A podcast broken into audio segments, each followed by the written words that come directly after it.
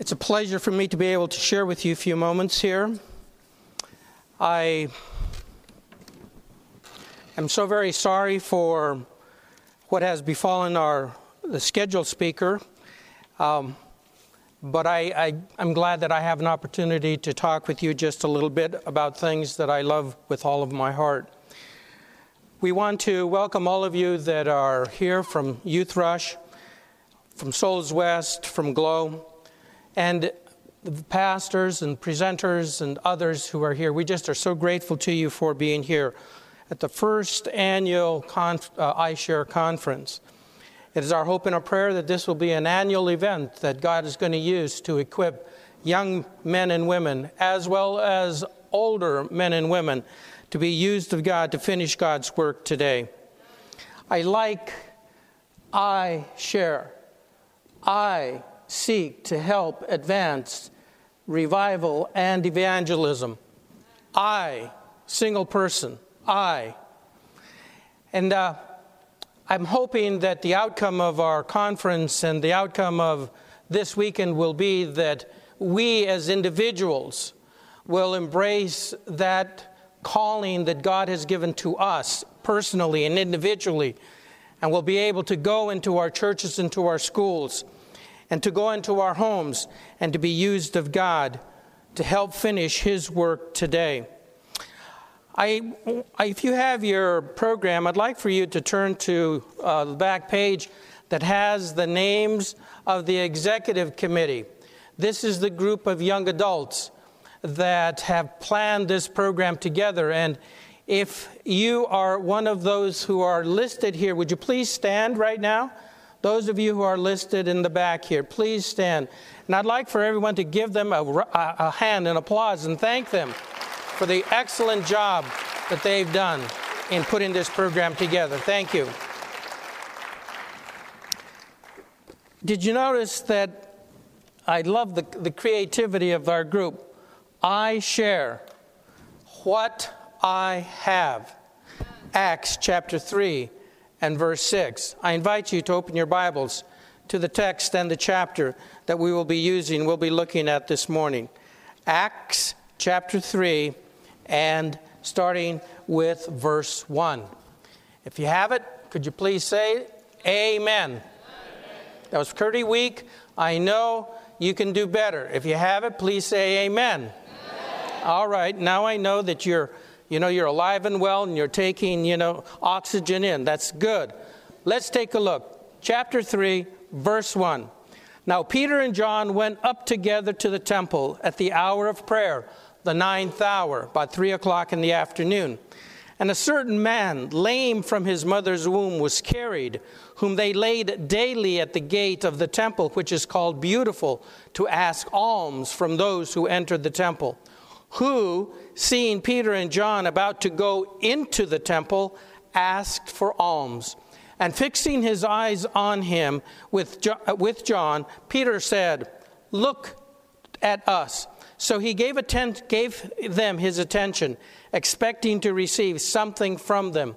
Then Peter said, Silver and gold I do not have, but what I do have I give you. Silver and gold I do not have, but what I do have I give you. In the name of Jesus Christ of Nazareth, rise up and walk. And he took him by the right hand and lifted him up, and immediately his feet and ankle bones received strength. So he, leaping up, stood and walked and entered the temple with them, walking, leaping, and praising God. And all the people saw him walking and praising God. Then they knew that it was the one, that it was he who sat begging alms at the beautiful gate of the temple. And they were filled with wonder and amazement at what had happened to him. Verse 11. Now, as the lame man who was healed held on to Peter and John, all the people ran together to them, to the porch which is called Solomon's, greatly amazed. So Peter saw, so when Peter saw it, he responded to the people, "Men of Israel, why do you marvel at this? Or why look so intently at us, as though by our own power or godliness we had made this man walk?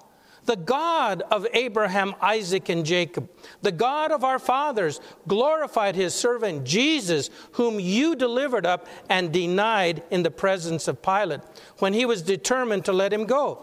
But you denied the, the Holy One and the just, and asked for a murderer to be granted to you, and killed the Prince of Life, whom God raised from the dead, of which we are witnesses. Peter and John were witnesses. They saw, they heard, they experienced. And his name, through faith in his name, has made this man strong, whom you see and know. Yes, the faith which comes through him has given him this perfect soundness in the presence of you all. Yet now, brethren, I know that you did it in ignorance, as did also your rulers. But those things which God foretold by the mouth of all his prophets, that the Christ would suffer, he has thus fulfilled. Repent, therefore, and be converted, that your sins may be blotted out, so that times of refreshing may come from the presence of the Lord and that he may send Jesus Christ, who was preached to you before, whom heaven must receive until the times of restoration of all things, which God has spoken by the mouth of all his holy prophets since the world began. For Moses truly said to the, uh, to the fathers, quote, the Lord, uh, the Lord your God will raise up for you a prophet like me from your brethren. Him you shall hear in all things whatsoever he says to you. And it shall be that every soul who will not hear the prophet, that prophet shall be utterly destroyed from among the people. End quote. Yes, and all the prophets from Samuel and those who follow, as many as have spoken, have also foretold these days. You are sons of the prophets and of the covenant which God made with our fathers, saying to Abraham, and in your seed all the families of the earth shall be blessed, referring to Jesus. To you first, God, having raised up his servant Jesus, sent him to bless you in turning away every one of you from your iniquities. Praise the Lord for his word. what did Peter and John have? Such as I give Silver and gold, they didn't have.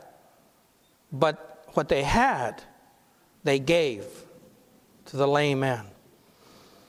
What do you have? There may not be too many of you that are wealthy, even though you're excellent canvassers. And what do you have? Because when you go to your homes and schools and go back, you will share that which you have. One of the reasons of, for iShare is to equip you so that you might have more, but what do you have? Well, let's take a look at this a little bit because I think you have most of the things, if not all of the things, that Peter and John had. Let's begin.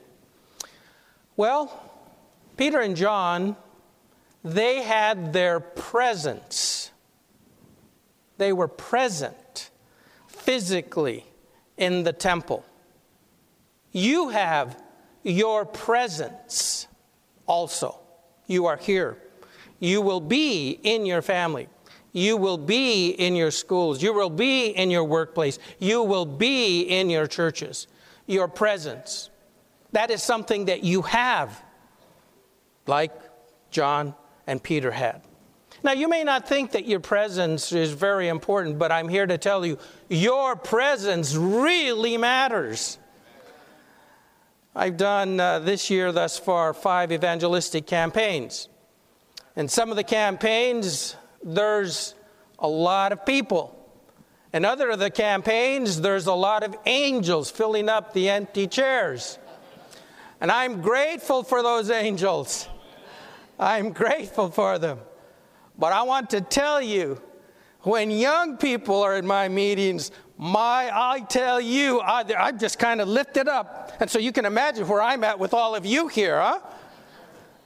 I love young people. And your presence, your presence matters. Indeed, Your presence is a present to me. Your presence is a present to maybe there are some family members who you may not have seen for a while. As a matter of fact, there may be even some estrangement in your family. Maybe they would welcome a call from a younger member of the family. Maybe you may have some grandparents or great grandparents that are in a rest home or in a convalescent hospital. Your presence will bring them a smile and lift up their spirits. Your presence is a present to them and to many others. Peter and John were present in the temple. Your presence in the church is vital, is important, young people. If I'm not doing evangelistic meetings, I'm preaching in different churches English churches, Spanish churches, Filipino churches, Chinese churches, American, African American churches, etc. I'm in the churches. All right? Some of our churches don't have very many young people. Your presence is important to your church, to your local church. Oh, I know there may not be a lot of young people there. I understand. You know, we like to be together with other young people. I know, I know. I understand. But I hope that you will take away from here a spirit of giving as opposed to a spirit of getting. I'm going to go to church. A lot of people go to church because they want to be with friends. I hope that you will say, No, I want to go to church because I want to do ministry. I want to give of myself. I've received so much and I want to give back. I want to give back with my presence, with your smile, with your energy, with your creativity. Give back. Give back. Become an instrument of the revitalization of the churches in the Pacific Union and you will receive. You will receive more than you give. We must turn it around from, from a, a religion of what can I get out of this to Lord, provide a way that I can give back more and more and more. What else did, did Peter and John have? Well, they had a knowledge. They knew Jesus. They knew who he was. They had been with him. They had heard his voice. They had seen him. They had felt his touch. They had been with him in Gethsemane. They had been there at Calvary. They learned shortly after the resurrection that he was re- resurrected. Have you been with Jesus to Gethsemane? Spirit of prophecy says that we should spend a thoughtful hour focusing especially upon the closing events. Have you been with Jesus to Gethsemane? Let's go to Gethsemane just for a few moments. Because you see, Peter and John knew Jesus, they were with him there in Gethsemane. Take a look at Matthew, Matthew chapter 26. Let's just spend a few moments there. Matthew chapter 26, it's Thursday night. The Last Supper was finished. They'd gone out of the upper room into the narrow streets of Old Jerusalem went out the city gates, across the brook Kidron, and into a garden. Gethsemane, chapter 26, verse 36. Then Jesus came with them to a place called Gethsemane and said to the disciples, Sit here while I go and pray over there. And he took with him Peter and the two sons of Zebedee, James and John. And he began to be sorrow, sorrowful, full of sorrow and deeply distressed. Then he said to them, My soul is exceedingly full of sorrow, sorrowful, even to death. Stay here and watch with me. He went a little farther, fell on his face, and prayed, saying, Oh, my Father, if it is possible, let this cup pass from me. Nevertheless, not as I will, but as you will. Then he came to the disciples and found them sleeping and said to Peter, What? Could you not watch with me one hour? Watch and pray, lest you enter into temptation. The spirit indeed is willing, but the flesh is weak. Again, a second time, he went away and prayed, saying, Oh, oh, my father, Abba, Papa, if this cup cannot pass away from me unless I drink it, your will be done. Verse 43. And he came and found them asleep again, for their eyes were heavy. So he left them, went away again, and prayed the third time, saying the same words Oh, my Father, if it be possible, let this cup pass from me. What was causing Jesus so much pain and so much sorrow on that Thursday night, some 2,000 years ago? When I was younger, I used to think it was the anticipation of the shame and the suffering, the physical suffering of crucifixion. After all, you know, being crucified was a terrible way to die. It was calculated. The, the Romans were, were experts in maximizing the amount of physical pain and prolonging it for as long as possible. Indeed, people were a number of folks who were crucified would be on the cross for days and days and days. Was it the, was it the anticipation on that Thursday night of the physical sufferings of crucifixion that was the source of the anguish and sorrow and pain that Jesus experienced on that Thursday night? No, it wasn't. You know what it was? You see, Jesus understood that he would have to either take the cup or to reject the cup. That was the decision that Jesus had to make. And the cup was the cup of iniquity, but it was not so much sin that was the, even though sin is, is a horrific thing to the mind of God, but it was what sin does. You see in Isaiah chapter 59, verse 2, it says, Your iniquities have separated you from God, and so Jesus sensed, according to Ellen White, the chapter entitled Gethsemane and Desire of Ages, uh, Jesus, Jesus sensed the separation that was coming between his father and himself. And so he hung on. He hung on to the boulder. He hung on tight, you know, white knuckles, hanging on, hanging up. Father, please, please, if it's possible, let this come. I don't want to be separated from you, Father. I love you. We've been one from eternity. We spent all night together. Father, please. I used to only think about what Jesus was thinking in this drama, this passion of the ages. I used to think about my Savior and what he was going through.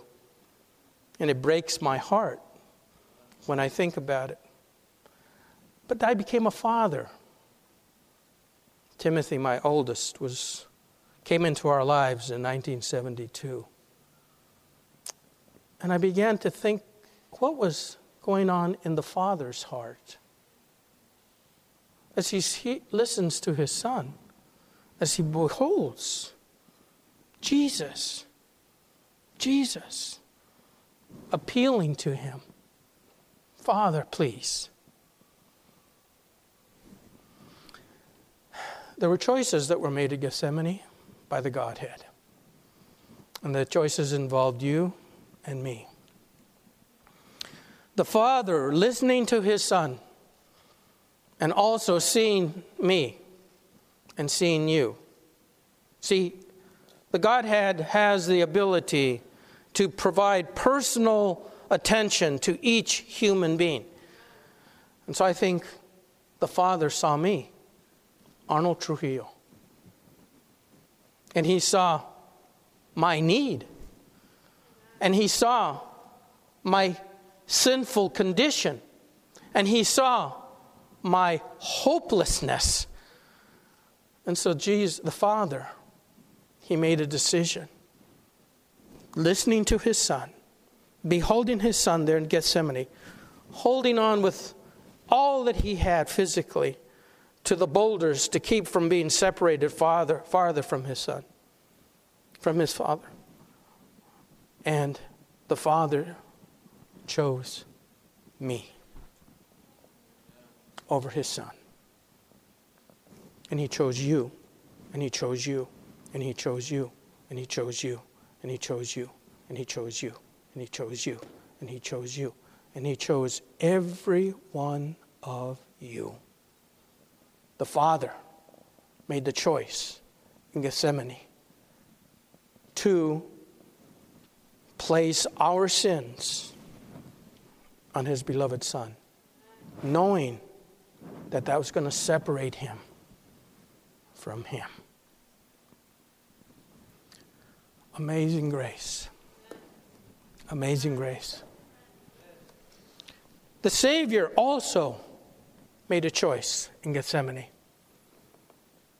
For the Savior said, Father, you know it's my will. I don't want to be separated from you. I love you.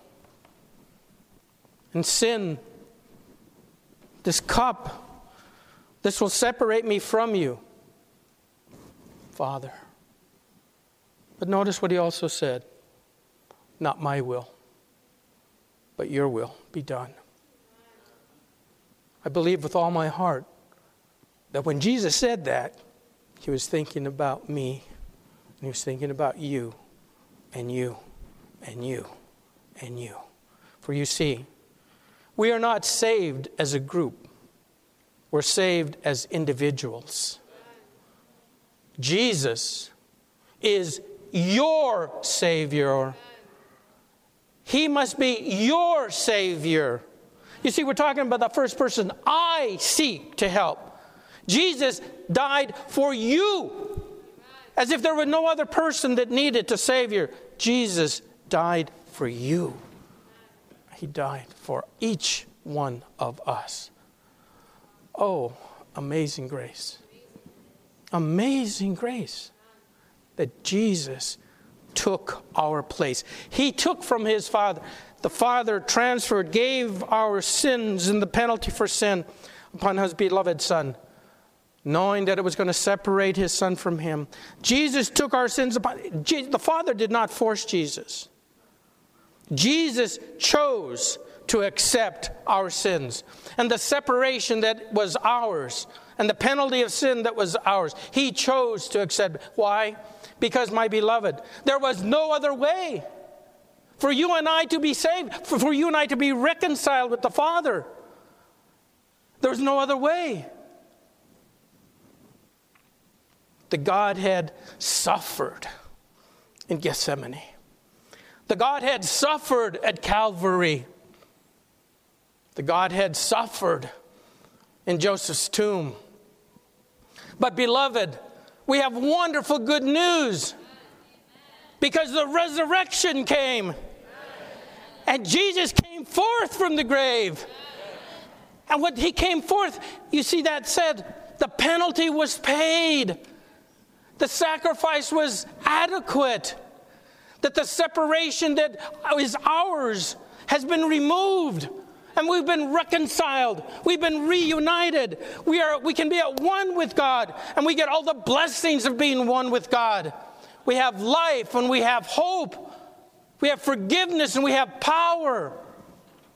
You see, Peter and John had been to Gethsemane, had been to Calvary. They knew. Do you, do you remember what I read? Peter was talking about Jesus and his death and his resurrection. Is Jesus your personal Savior today? Do you know him? Not about him. Do you know him? Do you know that he knows your name? He knows you. He knows your failures. He knows your your, the blessings, the, the things that you've accomplished for He knows all of those things. He loves you as if there was no other person in the universe. He knows you. You see, my beloved, Peter and John knew Jesus. Such as I have. I don't have silver and gold, they said, but such as I have, I give to you. One of the things that Peter and John had is that they had a knowledge, a first hand knowledge of Jesus, Jesus' death, and what it accomplished, Jesus' resurrection, and what it accomplished.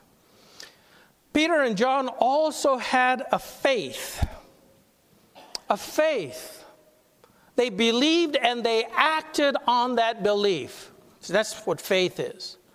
Faith is saying, okay, I believe this. And because I believe this, I will act on it, even though I don't know exactly how it's going to come out.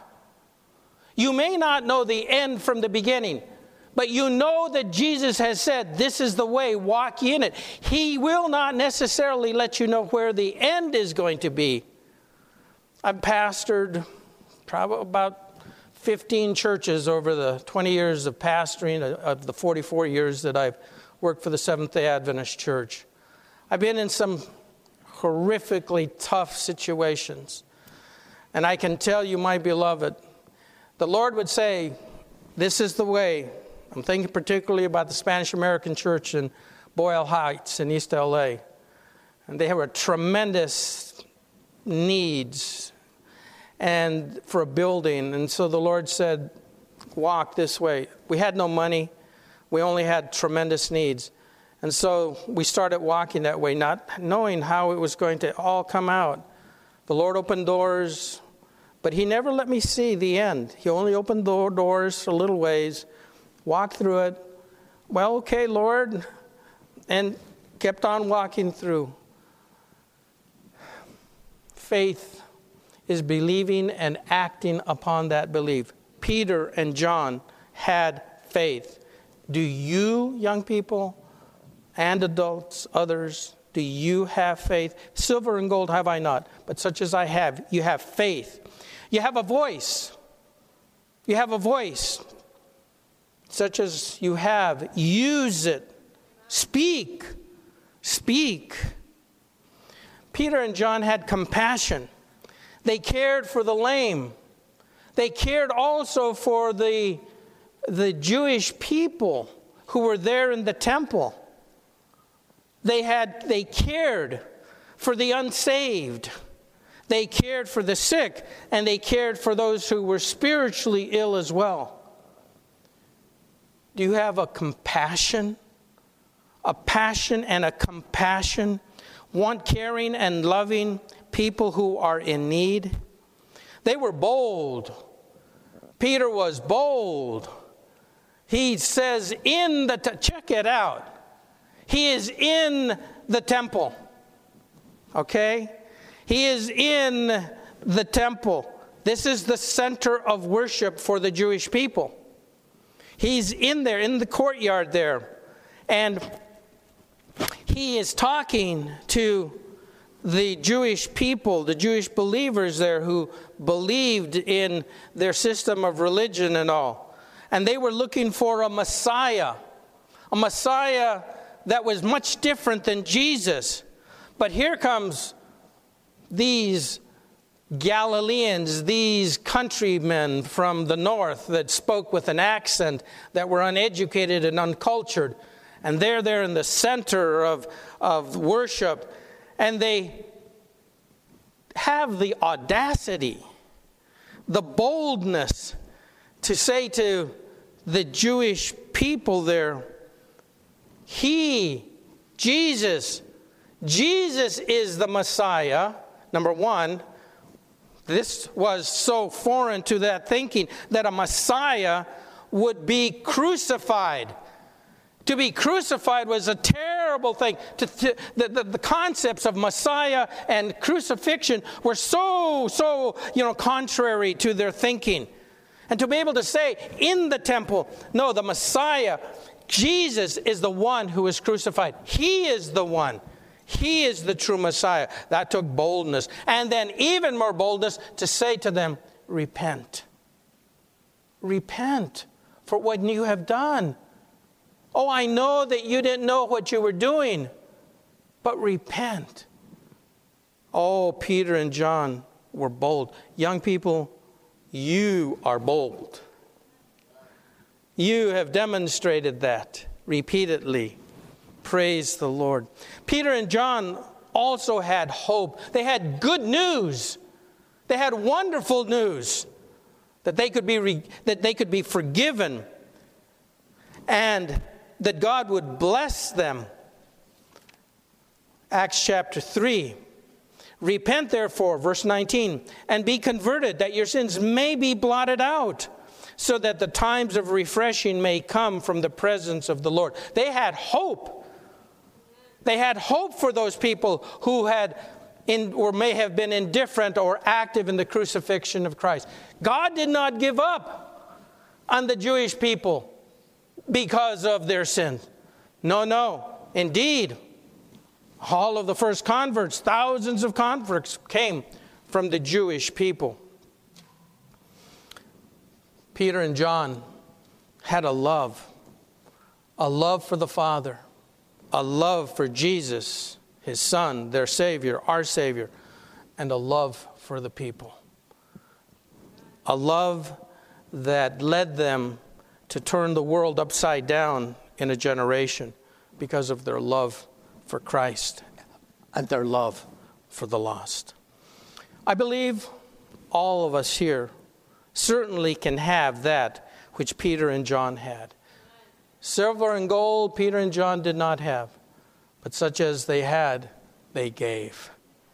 They gave. They gave. They gave personally. They gave consistently. We have here before this congregation is made up of individuals, many of you who are uh, graduates of Souls West or are students at Souls West. Many of you have, during the last summer or more than one summer, have been involved in Youth Rush, wherein you have knocked on hundreds and hundreds of doors, thousands of doors across the Union. Tens of thousands of pieces of literature have been distributed have been sold or have been given. You have gifts, you have training. Number of you here present have, have not been involved with either Glow or with a, a, a youth share, youth rush, or um, uh, Souls West. But you are nurses, or you may be retired, or you're pastors. Those of you who are not engaged in in a ministry, active ministry, but are involved in working in the work world, working as nurses, working as computer programmers, working as, as educators, working in the whole vast array of, of things that people do in order to keep the bread on the table and the roof over the head. What is it that we can do? Well, I like one text here that I'd like to just kind of share with you, and we find this in the Old Testament Ecclesiastes. Ecclesiastes chapter 9 and verse 10.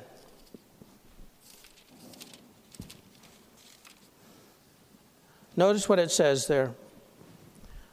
Whatever your hand finds to do, do it with your might. Whatever your hand finds to do, do it with your might.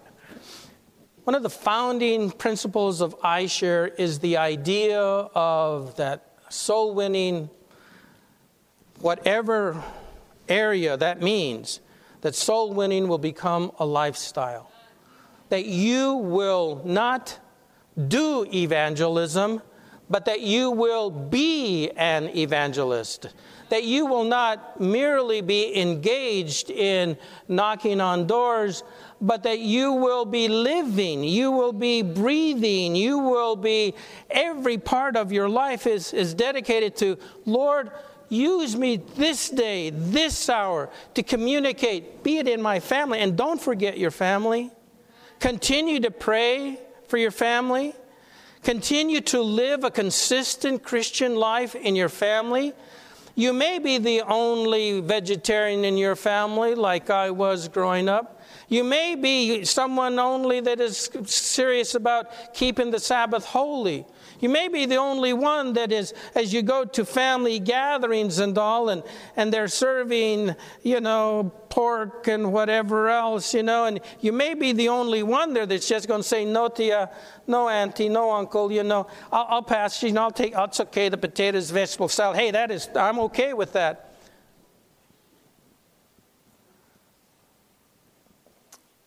In my family, I coveted and I was so jealous of other classmates whose mother and dad were desirous of communing with God and, and loved things of God. I coveted those kids who had those kinds of families, those kinds of parents. But I thank God that I grew up in the family that I did because it was my choice, consistently my choice, that I was going to follow Jesus because I came to understand that He knew my name as a young boy. And I said, I want to be yours. I want to be your disciple. And as the years went by, and as I had uncles and aunts that died, my Catholic uncles and aunts would call on this young teenage boy and say, Arnold, come and pray for us. Come and pray for the family. And so I became kind of the default priest of the family. I've preached in Catholic churches at the funeral services of my relatives because as a 15 year old, or as a 16 year old, as a 17 year old, as a 20 year old, I was trying to follow Jesus and Jesus alone.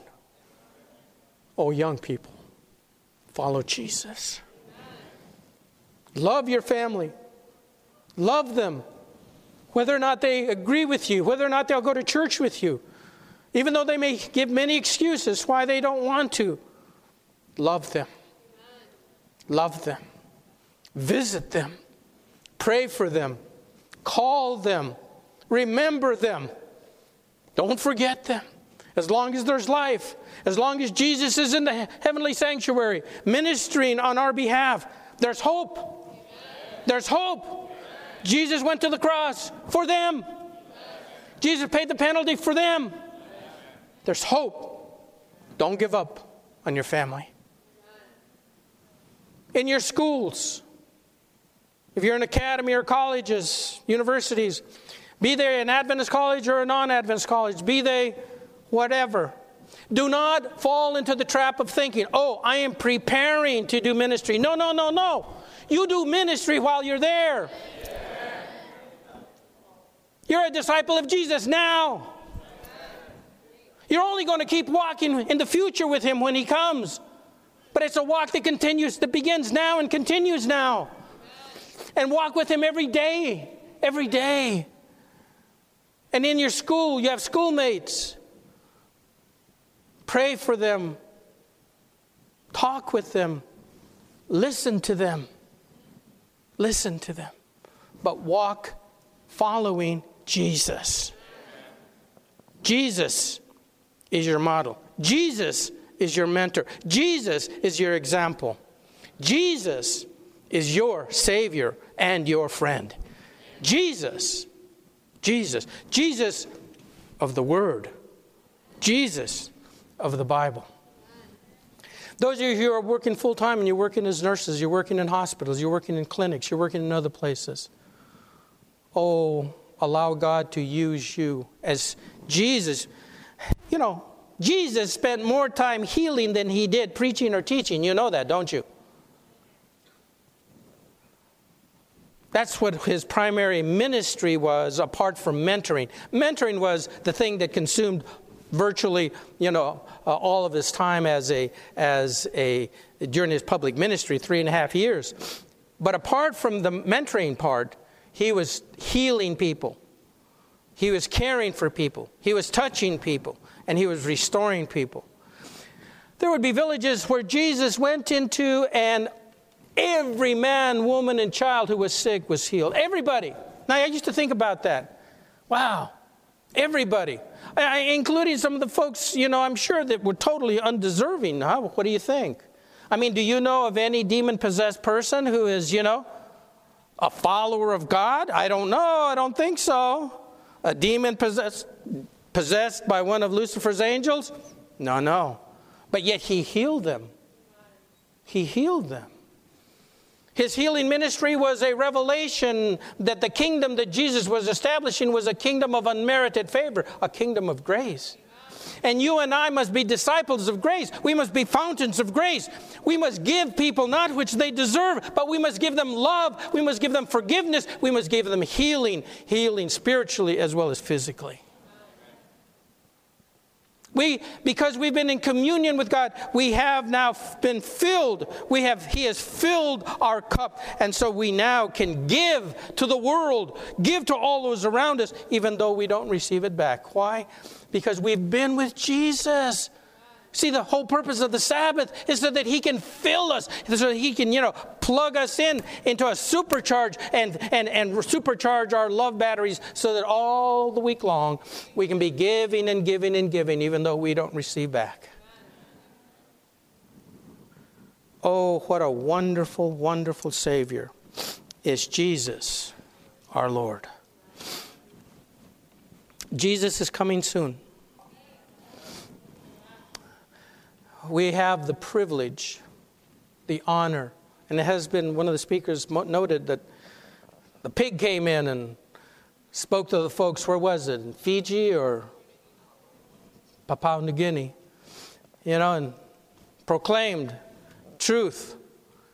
Jesus does not need Arnold Trujillo. He does not need me. But he calls me.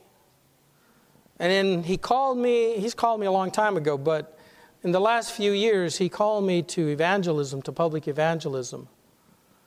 And I'll tell you, as long as I have a voice, as long as I can talk, with or without any kind of money coming in from anybody else, I'm going to keep on preaching. I'm going to keep on lifting up the hearts and minds to people in to, to, uh, to Christ in heaven. I want Jesus to come, but Jesus has not come because he's unwilling that any should perish. He doesn't need me, but he has called me. He's called me, he's called you because he wants to bless us. He doesn't need us, but he wants to bless us. He wants us to experience the joy of seeing men and women, boys and girls come into a loving relationship with Christ. I tell you, that is joy. You know that. You've experienced that. I can see it. I can hear it as you have spoken, as you've given your testimonies. Oh, what a wonderful, wonderful Savior we have. And soon we're going to see him. I mean, I expected Jesus to come before I graduated from academy, and that was like in the last millennium. I expected Jesus to come before I graduated from college. That also was in the last millennium. And now, you know, after 44 years, I can't say, you know, that I have a, a real trajectory, right?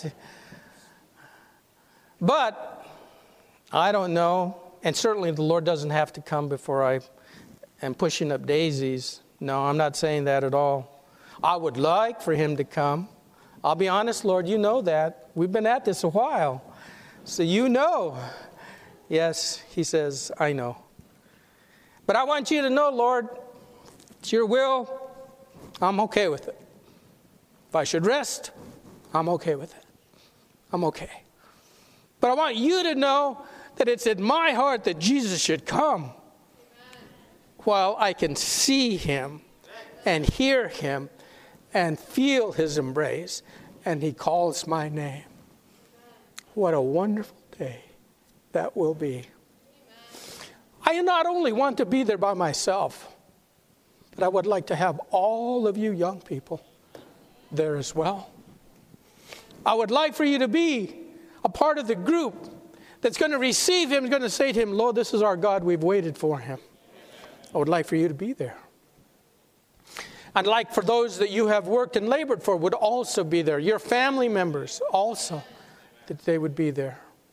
Oh, young people. I want to ask you to make a commitment.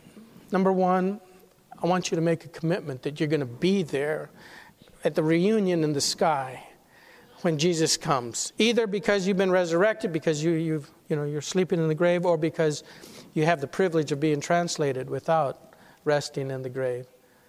Do you want to be with Jesus when he comes? Raise your hands.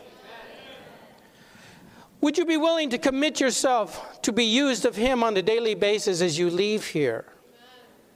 To be an instrument of God under the direction of the Holy Spirit, to minister to your family, to your classmates, your work, your work colleagues. Would you commit that to be an instrument of His grace to people in your sphere of influence? Would you do that? Oh, beloved Father, we thank you so much for your goodness and your grace. We're thankful, Father, that Peter and John, that they know, knew you, and because they knew you and what they had, they gave, and they, people were blessed. The lame man, those who were in the temple, that they were blessed. Father, we also have that which you have given to us. And that which we have, Father, we want to share. We want to give, whether it be in our homes, our families, whether it be in our schools or institutions of education where we may be attending, whether it be in our workplace, Father, whether it be in our ministries, oh, Father, make us your fountains of love and grace, that as people see us, that they can get a clear picture of your grace, of your love. May they fall in love with your Son. And Father, receive him into their hearts and be prepared to spend eternity, eternity with Him. This is our prayer. Finish your work in us, and then, oh Father, finish your work through us. We may see Jesus in our day, for we pray in Christ's name. Amen. This media was brought to you by Audioverse, a website dedicated to spreading God's Word through free sermon audio and much more. If you would like to know more about Audioverse, or if you would like to listen to more sermons, please visit www.audioverse.org.